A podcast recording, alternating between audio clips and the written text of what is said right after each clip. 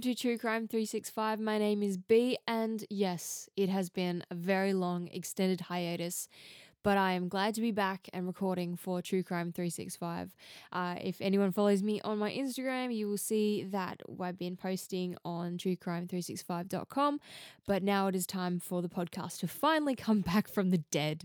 Um, and obviously, I apologize if anyone was um, worried about me or the state of the podcast. I simply got overloaded with a lot of work and kind of forgot and then felt like it was a bit too late. But we're back, we're recording, and today we're going to be talking about notorious lady killers from down under. Now, if you can't already tell from my accent, I'm from Australia and well, we have some pretty gruesome murders, but we have some pretty gruesome ladies.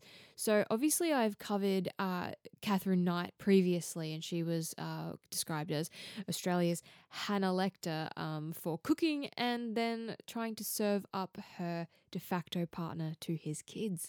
Um, but Obviously, I've covered her before, so you can go and check out that podcast. But for this one, we're going to be talking about first and foremost Martha Needle, aka the Black Widow of Richmond.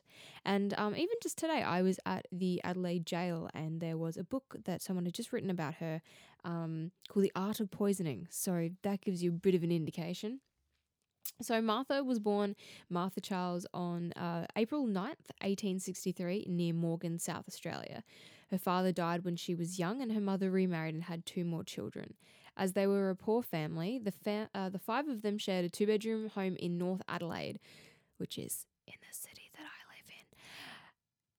live in. And mother's mother apparently beat her regularly, and her stepfather, uh, Daniel Foran, abused her at the age of 13. So she got the fuck out of there and found work as a housekeeper. In 1882, she married Henry Needle and she was 18 at the time. They had three children. So Mabel, Elsie, and May. And this was before 1885. So within three years, they had three kids. Hands full. Um, so in 1985, the, sorry, 19, in 1885, they moved to Richmond, a suburb of Melbourne. Um, the move did nothing to help the tumultuous relationship. Henry was a jealous man who often beat Martha and was cons- because Martha was like considered hot for like the time, I guess. She's not ugly, but you know, she's she's um she's no supermodel, but uh, she was considered, you know, attractive by the local men. Um and Henry was like not attractive at all and he got a bit bit jealous about that. So, um, it's really hard to tell whether Martha actually had mm, battered women's syndrome, which I'm still not sure if that's actually like a thing, um, like medically. But you know, obviously, you can get really pissed off with someone and murder them. Um, but I can't imagine that the shitty relationship and beating by every man that she ever met helped her situation too much. So, on February 13th, 1885, the first child, Mabel, uh, passed away. She was sick for a very short time, and it took the family by shock. She was um, she was insured. Her life was insured for a hundred pounds, um, which is about forty six thousand dollars in today's money. Then Henry died. So, first of all, baby number one died, and then Henry died on October 4th, 1889, and he died from a quote unquote mysterious illness. Then the next year, Elsie died, and then May. So doctors were pretty much very upset for this beautiful family to be taken away all at once. Um, they kind of just chalked it down to like mysterious illnesses. Like it's a, the 1800s, you know, this shit happens. Um, but Martha collected insurances on each death and spent the majority of the cash on an elaborate grave for the family. So, bit odd. So in 1893, Martha began chatting up a bloke by the name of Otto Junkin, which is a sexy name, by the way, um, a brother of a friend named Louis from Adelaide.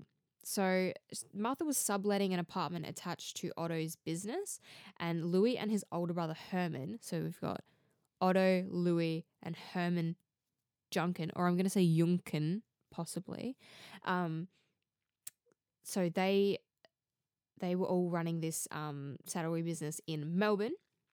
And they were not exactly a massive support of um, supporters of the union between Otto and Martha. So Louis and Herman not keen on it.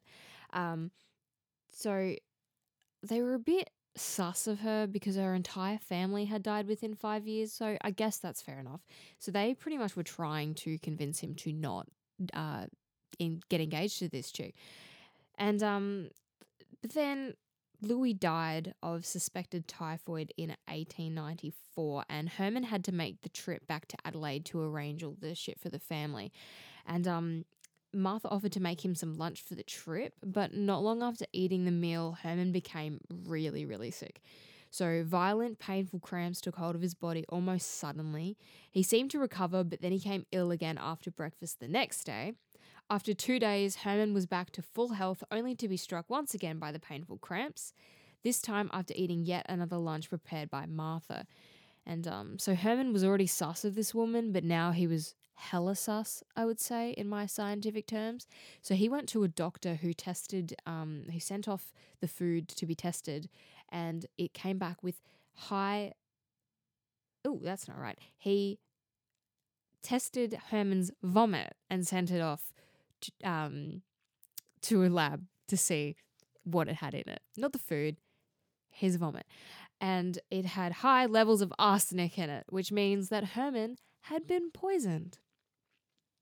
So the doctor informed police of his discovery and they decided that they would get Herman to catch Martha in the act. So Herman asked Martha to fix him some lunch, and when Martha served him a lovely cup of tea, he literally blew a whistle to indicate for uh, the police to come in and test the food and arrest her. Um, so the tea was found to have enough arsenic in it to kill five people. Martha was arrested for attempted murder, and the body of, bodies of each of her deceased family members were exhumed. The body of Lewis Junken slash Junkin was also exhumed and tested for arsenic, and each body contained fatal levels of the poison. Martha was charged with murder. She pleads not guilty, but was found hella guilty and sentenced to death. So at 8 a.m. on October 22, 1894, she was hanged at Melbourne jail, making her one of the one of only four women to face death at the historic prison. Her last words were, I have nothing to say. So that is the story of the Black Widow of Richmond, Martha Needle. Our second murderess on the list today is a woman by the name of Kathleen Megan Folbig. So, this is one of those cases that there is a lot of grey area. Um, so, you can kind of form your own opinion. But when I first read as like about um, Kathleen and the murders that she committed, I was like, fuck, she's a piece of work. But after really looking into it, I'm like, I don't know. I'm pretty sure she she's responsible for. We'll get into it anyway. Kathleen's life didn't start off great. Um, she was born on June 14, 1967, in New South Wales, Australia.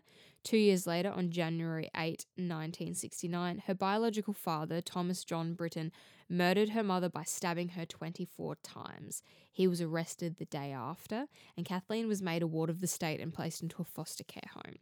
So she remained in that home until July 18, 1970, when she was brought to Bidura, Bidura's children's home uh, in September of the same year so Kathleen was so in September of the same year, Kathleen was placed into yet another foster home under the care of Mr. and Mrs. Marlborough.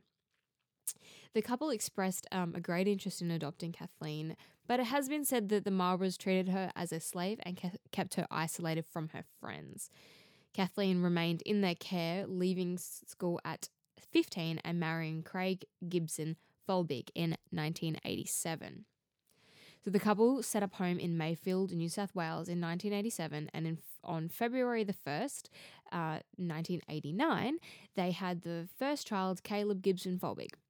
So Caleb was diagnosed with laryngomalacia, which is like a breathing condition um, from something to do with the soft palate. I'm not entirely sure, but it, it's like a mild, he had a mild case of it. It was a breathing condition. He was expected to outgrow it. But on the 20th of February, Kathleen put Caleb to bed. He was restless all night. Um, and then at 2 a.m., Kathleen went in to check on the baby and he was dead. So the death was ruled to be caused by cot death, um, which is known in Australia as SIDS, so sudden infant death syndrome. So the second baby, Patrick Allen Folbig, was welcomed into the world June 3rd, 1990. Craig took three months off work to help take care of his wife and their new child. And on October 18, Craig woke to the sound of his wife screaming her guts out. Now, she had their baby's room were like conjoined um, to the like master bedroom. So it was like kind of like there was a wall between it, but it was like it was two rooms in one. Um, so he rushed out of bed to find Kathleen standing at the side of the baby's cot. Kath, uh, Craig attempted CPR on the baby as they waited for the ambulance to arrive. Um, but after being rushed to hospital, Patrick was diagnosed with epilepsy and cortical blindness. On February 13, uh, 1991, Kathleen called her husband at work, screaming down the phone that it happened again and Patrick's death was caused by acute fixating event resulting from an epileptic fit. So the epilepsy um, obviously caused him to have this fit, and um, that is the the cause of death for that one. Is what like I one hundred percent believe that that is the way that baby died. Kathleen and Craig decided that they would move to Thornton, New South Wales in the months following Patrick's death. And on October 14, 1992, they had their third child, Sarah Kathleen Folbig. Not much is said about Sarah because she died on the 29th of August, 1993. So, three years later, they moved once again to Singleton, New South Wales, and on August 7, 1997, Laura Elizabeth Folbig was born. So, this is the fourth child of these of this couple. Again, not much information is on Laura's life because, surprise, she died as an infant on the 27th of February 1999. If Laura had lived, she would be my age. So she would be one month older than me. So after the fourth death, grieving Craig, Craig found Kathleen's personal diary, and the pages depicted a macabre situation. Kathleen had been responsible for the deaths of her children. The, uh, the diaries mentioned flashes of rage, resentment, and hatred towards her children, and the most damning statement in, um, from her entries came after the birth of Laura. She said, I feel like the worst mother on this earth, scared that she will leave me now, like Sarah did. I know I was a bit short tempered and um, cruel and cruel sometimes to her, and she left with a bit of help.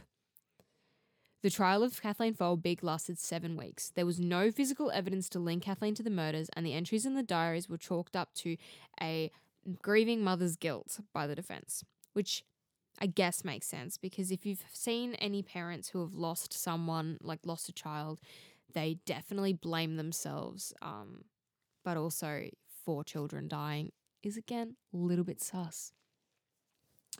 Um, ambulance and hospital staff claim that there was nothing unusual about Kathleen's behavior when they treated her dying children. Kathleen continued uh, continued to stick by her belief that her children had died of natural causes. As SIDS can run in families, it's not a crazy thing to think that four children might have died from cot death. It's unusual, but it it does happen. But on May 21st, 2003, Kathleen was found guilty of three counts of murder, one count of manslaughter, and one count of maliciously inflicting grievous bodily harm, and was sentenced to 40 years with a non parole period of 30 years. This was later adjusted to 30 years with a non parole period of 25 years. Now, last year on August 22, a judicial inquiry was launched in regards to Folbig's case um, in response to a petition from her supporters. The inquiry is still in progress and Folbig will remain in custody until it's completed. But that is expected to be finished around November this year. So I will keep you updated and see what happens with the case of Kathleen Folbig. Okay, this is the last notorious lady killer from Down Under. And the name is going to give it away. So you won't be as shocked. This is the story of Tracy Averill Wigginton, aka the lesbian vampire killer. It's like a bad movie. All right, let's get into it. So, Tracy Averill Wigginton was born in 1965. I don't have an exact birthday. Uh, not much is said about her life until the night that she, Lisa bear with me, Lisa Ptaschinski, Kim Jervis, and Tracy Waugh, all aged 23 and 24, crossed paths with a 47 year old council worker by the name of Edward Baldock. So long before Twilight took over the psyche of young women of the world, Tracy Wigginton claimed she was a vampire. She drank animal blood and was like hella goth. Um, she told police later that she lived purely on blood bought from the butcher, and her girlfriend, Lisa Ptaschinski, would, on occasion, slit her wrist for Tracy to drink from. That's true love. In the months leading up to the murder, she told the other women that she wanted to murder a man in order to feed from him. Turns out that Edward Baldock was the unlucky meal for Tracy. After a night drinking with his mates at a local pub on October 20th, 1989, he was heading home for the night. So the women were driving around being 23, 24 year old vampires and just lurking. Um, so they drove up to him and he was pretty fucked.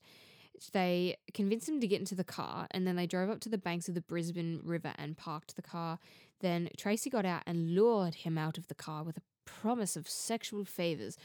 Um, but instead of receiving a good time, Tracy attacked him with a hunting knife, stabbing him to the point of near decapitation. It is believed that Tracy then began uh, proceeded to drink his blood, although Tracy herself later calls bullshit on that, and then the police call bullshit on her because she literally said that she was a vampire. So the women left the body on the banks where it was discovered by locals the next day. Here's where it gets stupid. In Edward's shoe, there was a cash card bearing the name Tracy Wigginton, which led the police straight to the group. All four women were charged, and Tracy was the only one who pleaded guilty. So Tracy and Lisa were charged with murder and sentenced to life imprisonment. Kim Jervis was uh, charged with manslaughter, and Tracy Waugh was cleared of involvement after her defense argued that she had tried to stop Jervis from taking part in the in the murder. And in 2012, on January 11th, after the first failed parole bid and 22 years in prison, Tracy Wigginton was released on parole. She can't make any contact with her co accused and she can't sell her story for profit. Bummer, because it would have made a really good movie. And that is the story of the lesbian vampire killer. So, out of the three slash four women, I guess, um, Katherine Knight is probably the most gruesome with her cannibalism. But there are so many women from Australia um, who just like to kill people. You know, gets boring here sometimes. You know, we don't we don't always get all the bands coming here. You know, it takes a couple days for the movies to come out. Murder seems to be a thing. But now I'm just gonna flip for the last section of this. I wrote an article um, last week about a woman who was murdered in Cairns in Australia. Um, her name is Toyah Cordingley, and her murder is still unsolved. So I'm going to briefly go over this. So if anyone listening knows anything about the death of Toyah or um, anyone who could be responsible, please contact Crime Stoppers in Australia. So I will really go briefly on this. so on October 22, 2018, the body of Toyah Cordingley was found on the dunes of Wangetti Beach by her father. Um, her mother had found her larger than average uh, dog Jersey, which is a Great Dane, German Shepherd, and Mastiff mix, the night before. So pretty much, um, Toyah had gone to the markets on Sunday, the 21st of October, and then she made her way home, got her dog, which was huge, by the way, um, and then she took the dog for a walk along Wangetti Beach around 2:30 p.m. And Wangetti is like halfway between Cairns and Port Douglas. So in broad daylight, she went missing. She was found she was found on um in the dunes with visible and violent injuries and the police obviously because it is an ongoing investigation have not really released much in regards to um to, like the state of the body. But from sounds of it, it was a sexual. Um, there was a sexual assault as well as um, violent beating. Um, months before Toyah went missing, she had posted a screenshot of a tweet um, after another woman in Australia had been murdered. She said, I can only imagine the rage and fear women feel to see women die doing everyday mundane things like walking home like they do, only to then be told it's their fault and that they need to be careful. Stop blaming women and make men the issue.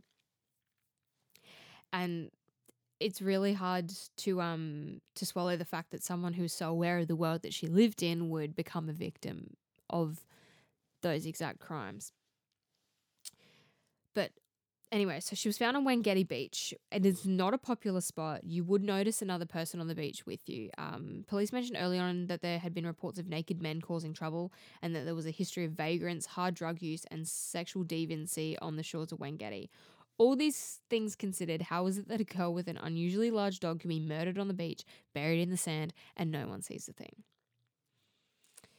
So, the investigation so far is that police have appealed to local women who've been harassed by men in the area in the last two years. They've also um, asked for dash cam footage um, from cars that were in the area on the day of Toyah's disappearance and subsequent murder. They haven't released much in regards to the nature of the murder, but we know it was violent and that Toyah fought back.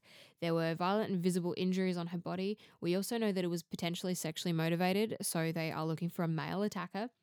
Um, it appears to be a crime of opportunity with Toyah having no known enemies or strange relationships. She was 24 years old. Um, there were reports of a suspect who had fled to India, but the police have condemned the reports, saying that they are potentially damaging to the person in question and the investigation itself.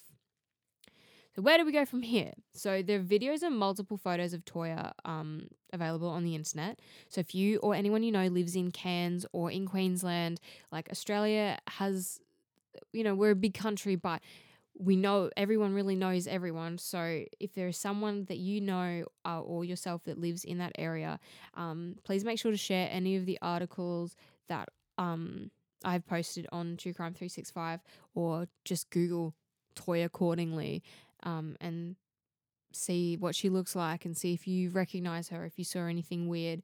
Um, many people have already come forward with information, but no main suspects have been named yet.